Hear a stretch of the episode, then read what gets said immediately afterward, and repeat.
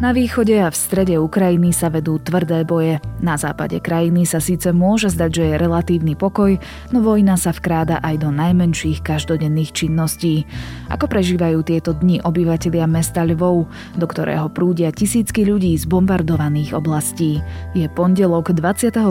februára, meniny má Radomír. Bude polojasno až oblačno, miestami sneženie alebo snehové prehánky.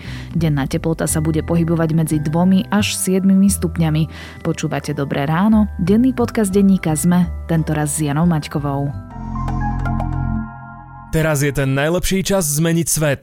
Do nášho IT týmu vo Volkswagen Group Services hľadáme šikovného a kreatívneho administrátora cloud platformy Internet of Things, ktorý by nám pomohol formovať budúcnosť mobility pre ľudí na celom svete. Klikni na Volkswagen pomočka groupservices.sk a zisti viac o pozícii a benefitoch. Čo majú spoločné Starbucks, Apple, McDonald's a Netflix? Ich úspech závisí od prieskumu trhu. Pretože keď ste si istí, rozhodujete sa lepšie. Tak využite aj vy údaje vo svoj prospech a získajte svojich zákazníkov. Ipsos je váš zdroj relevantných dát, ktoré nájdete na Ipsos.sk alebo na LinkedIne Ipsos Slovakia.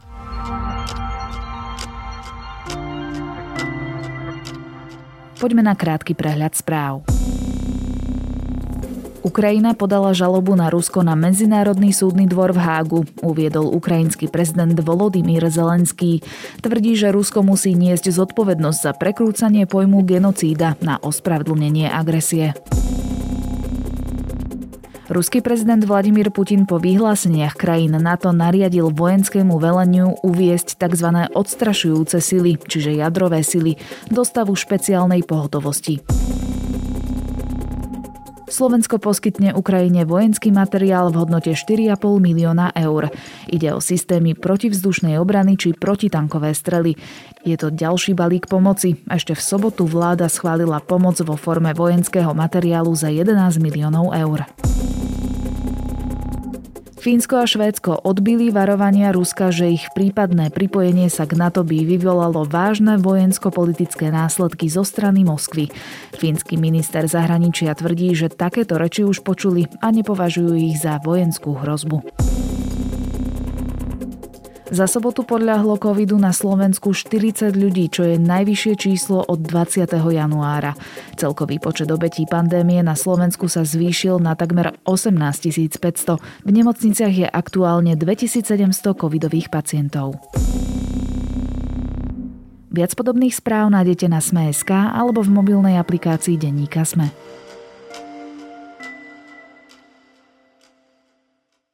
Vojna je prítomná aj tam, kde ju nie je priamo vidieť. Mohli by o tom rozprávať napríklad obyvatelia mesta Lvov na západe Ukrajiny. Stále sú v strehu a napätí, čo sa bude diať v nadchádzajúce hodiny či dni. V uliciach počuť sirény, ľudia stavajú barikády a pripravujú molotovou koktejly. A najmä pomáhajú tým, ktorí utekajú z východu zo svojich domovov.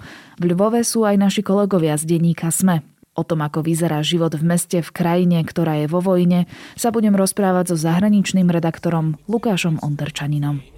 And yet there were two air raid alerts within about eight hours this morning. People here in the hotel where we're staying, most people went downstairs into the basement and waited for the all clear, which took about an hour. People were anxious, obviously, and concerned. Lukáš, ako sa máš? Kde sa práve nachádzaš? Práve sa nachádzame s Matušom v Lvove na západe Ukrajiny a v rámci možností sa máme celkom v pohode, lebo dnes nebol ani žiadna siréna, ktorá varuje pred nejakým možným útokom, aj keď teda zatiaľ posledne žiadnemu ani nedošlo, ale včera teda sme tu boli vlastne iba pár hodín už boli tri takéto poplachy, takže dnes je to taký celkom pokojný deň a reálne sa nejako nič nedieje, takže relatívne v pohode.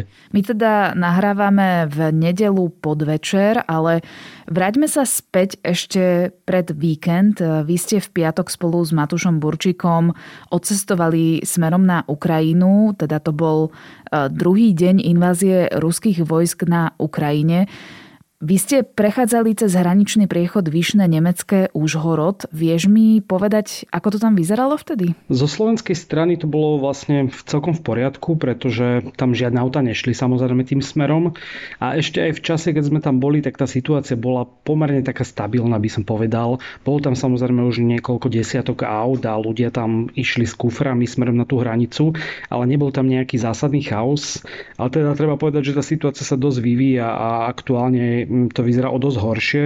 A problém teda je to, že tí ukrajinskí colníci kontrolujú dosť podrobne, kto odchádza z krajiny, aby medzi nimi neboli zrejme nejakí špioni a podobne. Takže ešte pred tými dvoma dňami to bolo celkom stabilné, ale už teda sa čakalo niekoľko hodín. My sme tam vlastne noc predtým sme spali v Sobranciach a tam práve na fare čakali na jednu pani s piatimi deťmi, ktorá mala prejsť cez hranicu a išli ju vyzdvihnúť, ale nepodarilo sa vlastne ani za celú noc prejsť a čakala tam až do rána, takže tie čakacie doby sa vlastne postupne zhoršujú a mm, akže bolo to tam také mm, aj silné kvôli tomu, že mm, sa tam lúčili často tie rodiny, muži tam vlastne odviezli svoje ženy s deťmi a nechávali ich prejsť na slovenskú stranu, pretože deň predtým akurát večer vyhlásili stane právo a muži od 18 do 60 rokov nemôžu opustiť Ukrajinu pri prípad, že by ma museli zbojovať. Stravili ste teda potom deň aj v Užhorode. Ty si vo svojej reportáži zachytil taký moment, že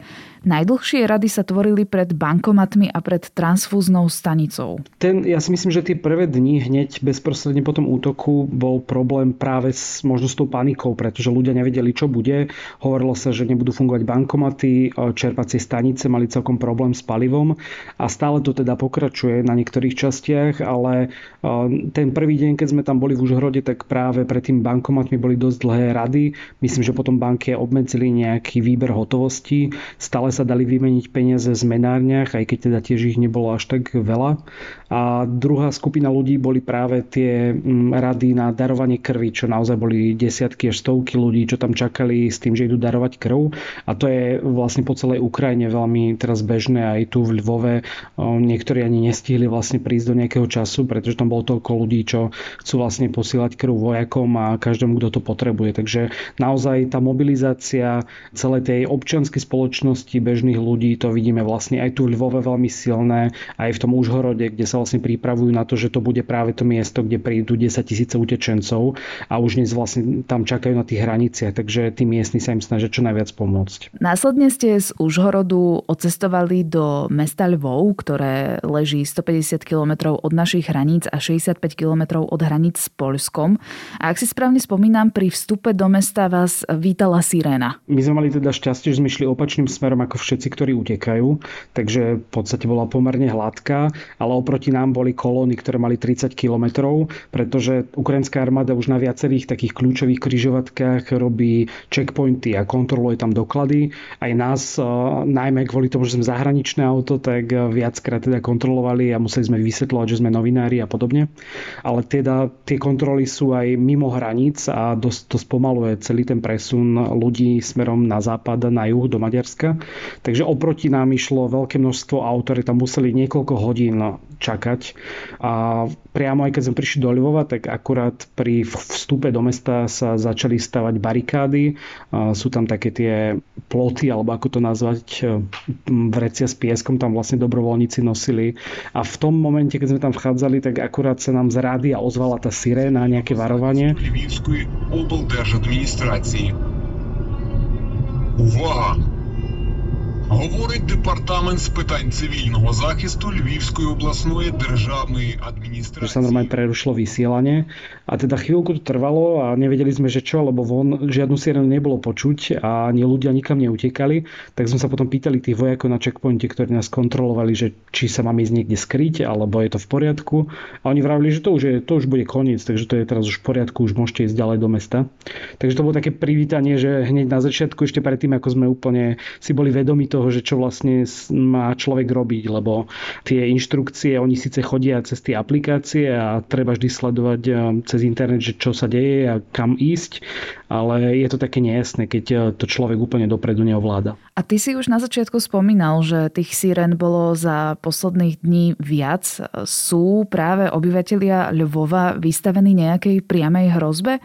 Ako ďaleko sú vlastne ruské vojska? Priamej úplne nie, aj keď mm, to vlastne nikto nevie, pretože mm, ak tu bol nejaký prípad útoku, tak to väčšinou boli, bolo nejaké letectvo a hneď v ten prvý deň myslím, že bombardovali aj Lvovské letisko, takže toto bolo už najbližšie ohrozenie, ale v posledných dňoch väčšina tých varovaní bola taká preventívna, respektíve nevieme, či tu nejaká stíhačka ruská mierila alebo podobne a nič sa teda nestalo, aj keď e, včera myslím, že zadržali skupinu nejakých ruských výsadkárov asi 60 km na sever od Lvova, takže nie je to úplne ďaleko, ale v samotnom meste sa v posledných dňoch nič nejaké zásadné nestalo a ľudia podľa mňa to aj tak vnímajú, lebo aj keď tá sirena začne znieť v centre, tak nie úplne každý beží hneď nejako do krytu. Takže ľudia tak zrýchlia krok, tí, čo môžu, tak tí mm, zalezú niekde do interiéru. Existujú také aplikácie, kde sú mapy, že kde má každý kryt alebo pivnicu v podstate. Niekde do kostola sa dá skryť alebo podobne. Ale mnohí ľudia akože to tak berú, že OK, však snáď sa nič nestane. Takže mal som z toho práve taký že rozpačitý pocit, že až tak to možno neriešili v tom momente, keď tá sirena zaznela. Ale ako vravím, že dneska napríklad je úplne pokoj, ani v noci nič nehučalo, takže uvidíme, ako sa to bude ďalej vyvíjať. Čiže po meste sa môžete pohybovať voľne, kým teda nehučia sirény, obchody, reštaurácie, bary sú otvorené. V nejakej obmedzenej forme áno, je tu nočný zákaz vychádzania, takže v podstate od 10. do 6. ráno nesmieš výjsť von, inak eh, budeš mať problém. Už tak o pol 10. tu akože policia dosť naháňa ľudí, eh, aby už zalezli domov, takže mm, v noci určite nie. Samozrejme ani tie reštaurácie a podniky nie sú všetky potvárané, lebo tých ľudí je von menej, ale je to taký systém, že vyzerá to ako keby tu bol nejaký taký lightový lockdown a, a vidno to teda na uliciach, že sú tu nejakí vojaci občas, nejaká polícia a hlavne tých dobrovoľníkov veľmi často vidno, ktorí nosia mm, na rôzne miesta mm, periny a potraviny trvanlivé. Teraz sme chvíľku sedeli v kaviarni a celú dobu tam vlastne niekto prinášal lieky a podobné veci a na viacerých miestach sa to zhromažďuje a koordinuje. Takže je to v podstate, dajme tomu, že skoro normálny život, ale s takým tým stresom alebo s tým napätím, pretože všetci sa o tom rozprávajú, všetci stále pozerajú na mobil a, a akože nie je to úplne také, že bez bezstarostné, aj keď teda naozaj tie boje, ktoré prebiehajú v Kieve alebo v Charkove, tak sú vlastne dosť vzdialené od toho Lvova. Vy ste ubytovaní v byte, kde vaša hostiteľka prichyluje aj tých, ktorí utekajú z východnejších častí Ukrajiny. Aké sú príbehy týchto ľudí? Ty si spomínal na svojom Instagrame príbeh Lízy a Bohdana. Oni prišli včera večer, takže tesne o pol desiatej, takže úplne tesne stihli ako keby ten zákaz vychádzania. Už ich kontrolovala, myslím, policia. A oni išli autom, teda šoferovali z Kieva, vravo, že im to trvalo 18 hodín, čo je naozaj dlhá cesta. A ten Kiev je 600 km vzdialený, ale tá cesta bežne trvá možno tak tretinu z toho alebo polovicu. A takže naozaj dlhá cesta, pretože sú to kolóny 10 tisíce ľudí, čo vlastne idú smerom do Lvova a ideálne aj ďalej na západ do Polska, na Slovensko. A teda tento Bohdan aj so svojou priateľkou sa chceli dostať k hraniciam, pretože ona vlastne mala nejaké pracovné príležitosti v Miláne a mala tam odletieť v pondelok, ale zrazu do toho prišla vojna. A on teda ju išiel odviesť na hranicu, pretože muži, ako som spomínal, od tých 18 do 60 rokov nemôžu opustiť Ukrajinu. Takže on si bol napríklad vedomý toho, že OK, odvezem ju, ale potom sa musím vrátiť. Primárne teda hovoril, že asi zostane niekde na tom Zakarpati, že to je taký bezpečnejší región, lebo je to hornaté a mimo veľkých miest. Ale teda mm, sám ako keby nebol úplne pripravený na to, že ide bojovať. On hovoril teda, že keď to bude nutné, tak e, to spraví a pôjde, ale že radšej by teda behal s kamerou, lebo on sa venoval niečomu takému, ako so samopalom a strieľal po Rusoch. Takže nie každý úplne teda je na to pripravený, že by mal ísť hneď do, do boja. Asi najvyťaženejším miestom v meste Lvov je teraz vlaková stanica. Je tam veľký nápor ľudí? Dokáže sa každý dostať do vlaku, ktorý smeruje buď teda do Polska alebo na Slovensko? Na Slovensku aktuálne nejdú vlastne žiadne vlaky, tá južná trasa myslím, že je zavretá, takže sú odkázaní ako keby primárne na to Polsko. Aj strieda sa to veľmi aj na tej stanici. My sme tam boli v čase, keď akurát začal ďalší ten poplach, takže ľudia sa tam natlačili do tých prechodov popod kolajnice, ale mnohí teda čakali už priamo na perónoch. A akože vládne tam chaos, lebo nie je úplne jasné, kedy vlak príde, kam pôjde. Prichádzajú tam vlaky z Kieva, ktoré sú absolútne plné. At the city's central train station, a frantic dash.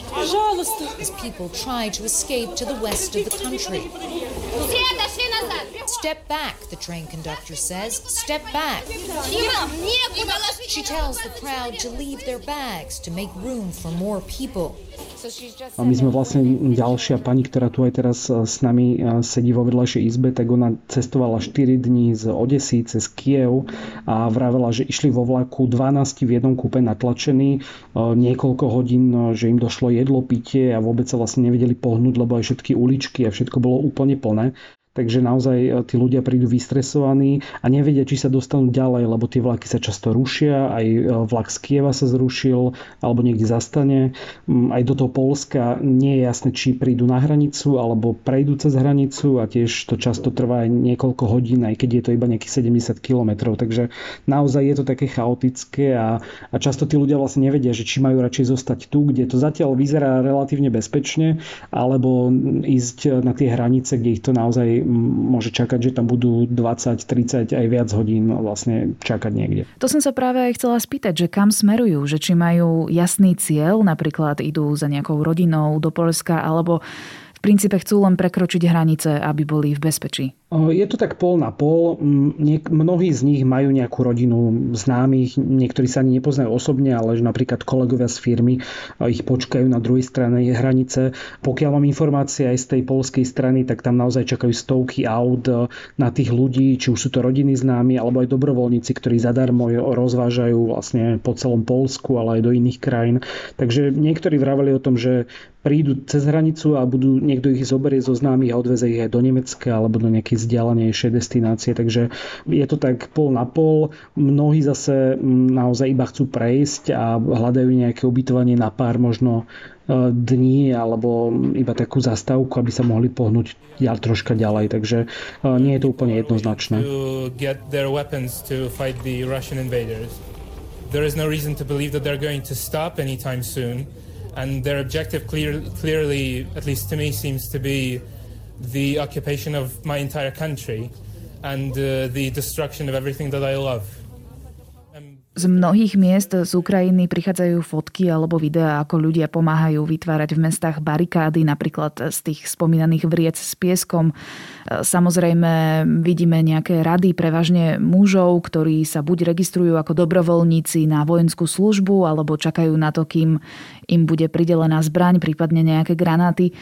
Deje sa to aj v Lvove? Áno, sú tu vlastne rady, či už tých dobrovoľníkov, ktorí sa zapíšu do tej teritoriálnej obrany.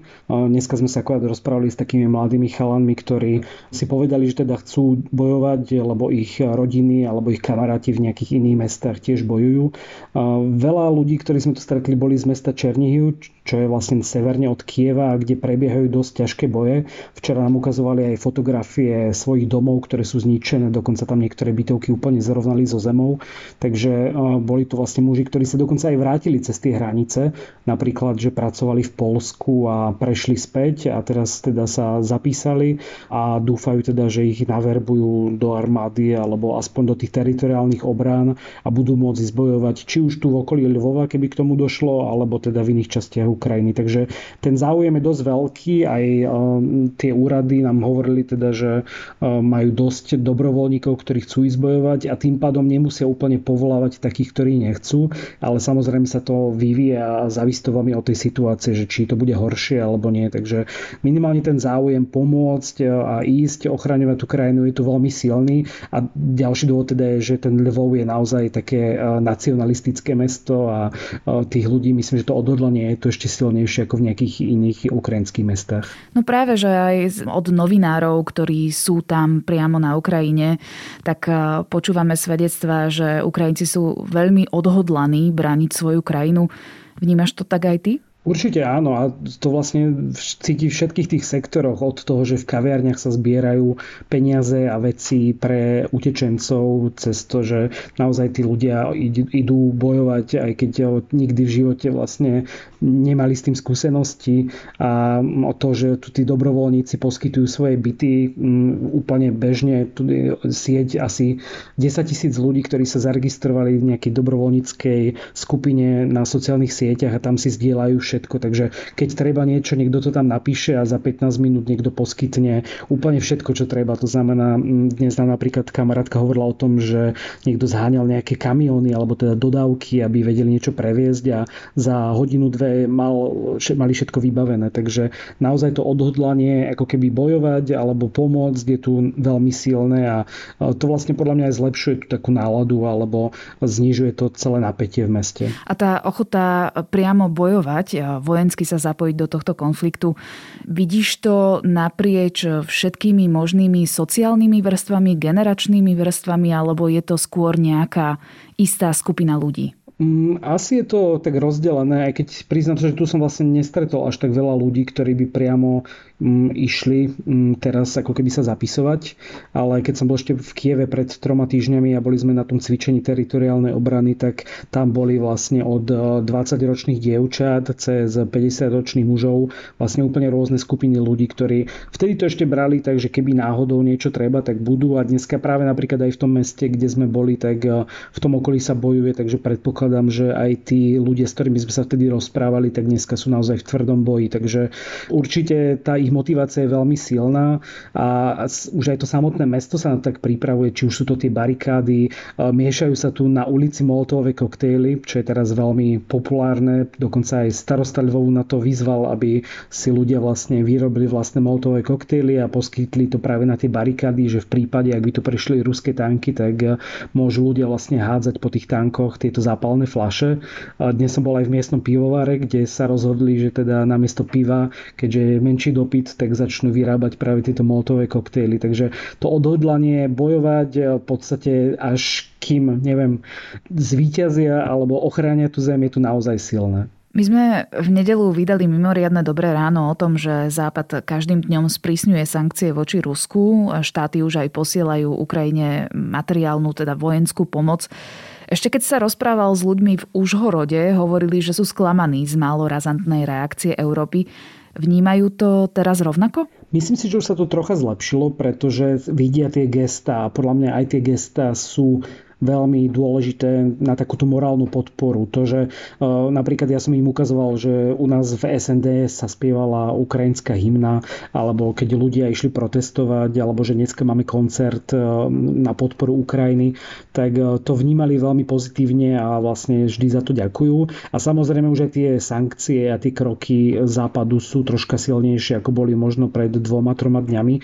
Takže aj to si cenia, alebo naozaj asi oni nevidia nejaký iné východisko a to, že ich ten západ troška ako keby nechal samých, čo akože mnohí vraví, že rozumejú tomu, že oni sa nemôžu úplne do vojny pustiť e, s Ruskom, ale že aspoň tá podpora tých sankcií a možno to, tej dodávky zbraní je pre nich veľmi dôležitá a bez toho by to nezvládli. Ale teda vidíme to aj v tom postupe e, Ruska, že tí vojaci rusky asi nie sú až tak ani motivovaní, respektíve sú asi prekvapení tým, ako motivovaní sú Ukrajinci a vlastne aký veľký odpor kladú tej armády armáde. Ešte nám prosím ťa na záver približ, Lukáš, že kam máte s Matúšom namierené v nasledujúcich hodinách, dňoch? Ehm, my sa zrejme už budeme vrácať na Slovensko, pretože je ťažké veľmi predvídať, čo sa bude diať ďalej. A tá situácia na tých hraniciach sa dosť zhoršuje, dokonca tu v Polsku, alebo teda smerom na Polsko sa čaká niekedy aj 50-60 hodín, takže asi budeme v ďalších hodinách riešiť, že ktorý hraničný priechod je taký najprechodnejší a kde nestravíme 3 dní na hranici, takže asi to bude dosť komplikované, ale teda dúfam, že sa nám podarí prejsť cez tú hranicu a stále si teda hovorím, že sme v oveľa lepšej situácii ako mnohí tí ľudia, ktorí tam idú na vlaku s nejakými poslednými kúskami batožiny a v DK zabalení, takže verím teda, že aj to, tá situácia na hraniciach sa troška ukludní ďalšie dni. Ja viem, že toto bude zvláštna otázka a naozaj však tá celá situácia je naozaj príšerná, ale ty si z tejto cesty berieš niečo so sebou? V zmysle, že nejaké nové inšpirácie, myšlienky, možno tá odhodlanosť a tá ukrajinská motivácia bojovať možno do posledného človeka nejako ťa to zmení?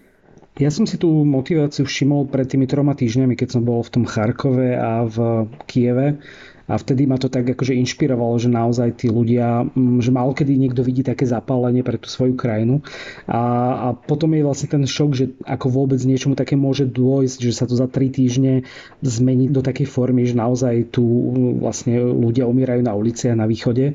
Ja som v kontakte napríklad s jedným známym, ktorého som stretol práve v tom Charkove a boli sme tam na takom koncerte, sadnúci na pivo a teraz každý deň si píšeme, lebo sa snaží ujsť na západ aj so svojou priateľom manželkou a dieťaťom a nedarí sa im to a už sú vlastne 3-4 dní zavretí v pivnici a okolo sa striela.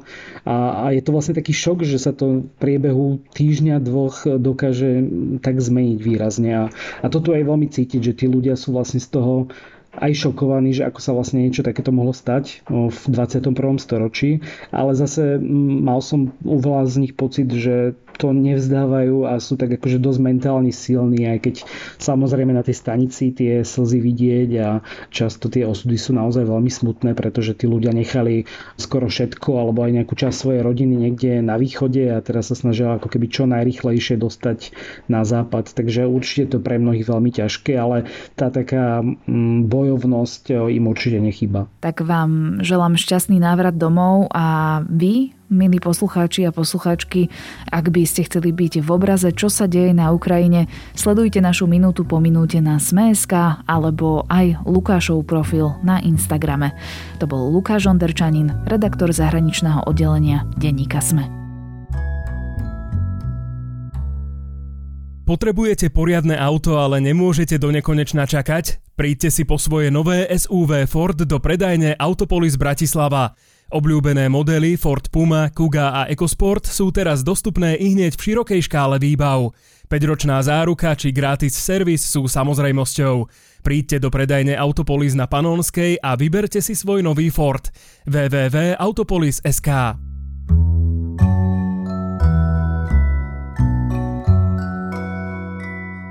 Ukrajina sa dá viac poznať aj cez kultúru, literatúru, filmy či hudbu.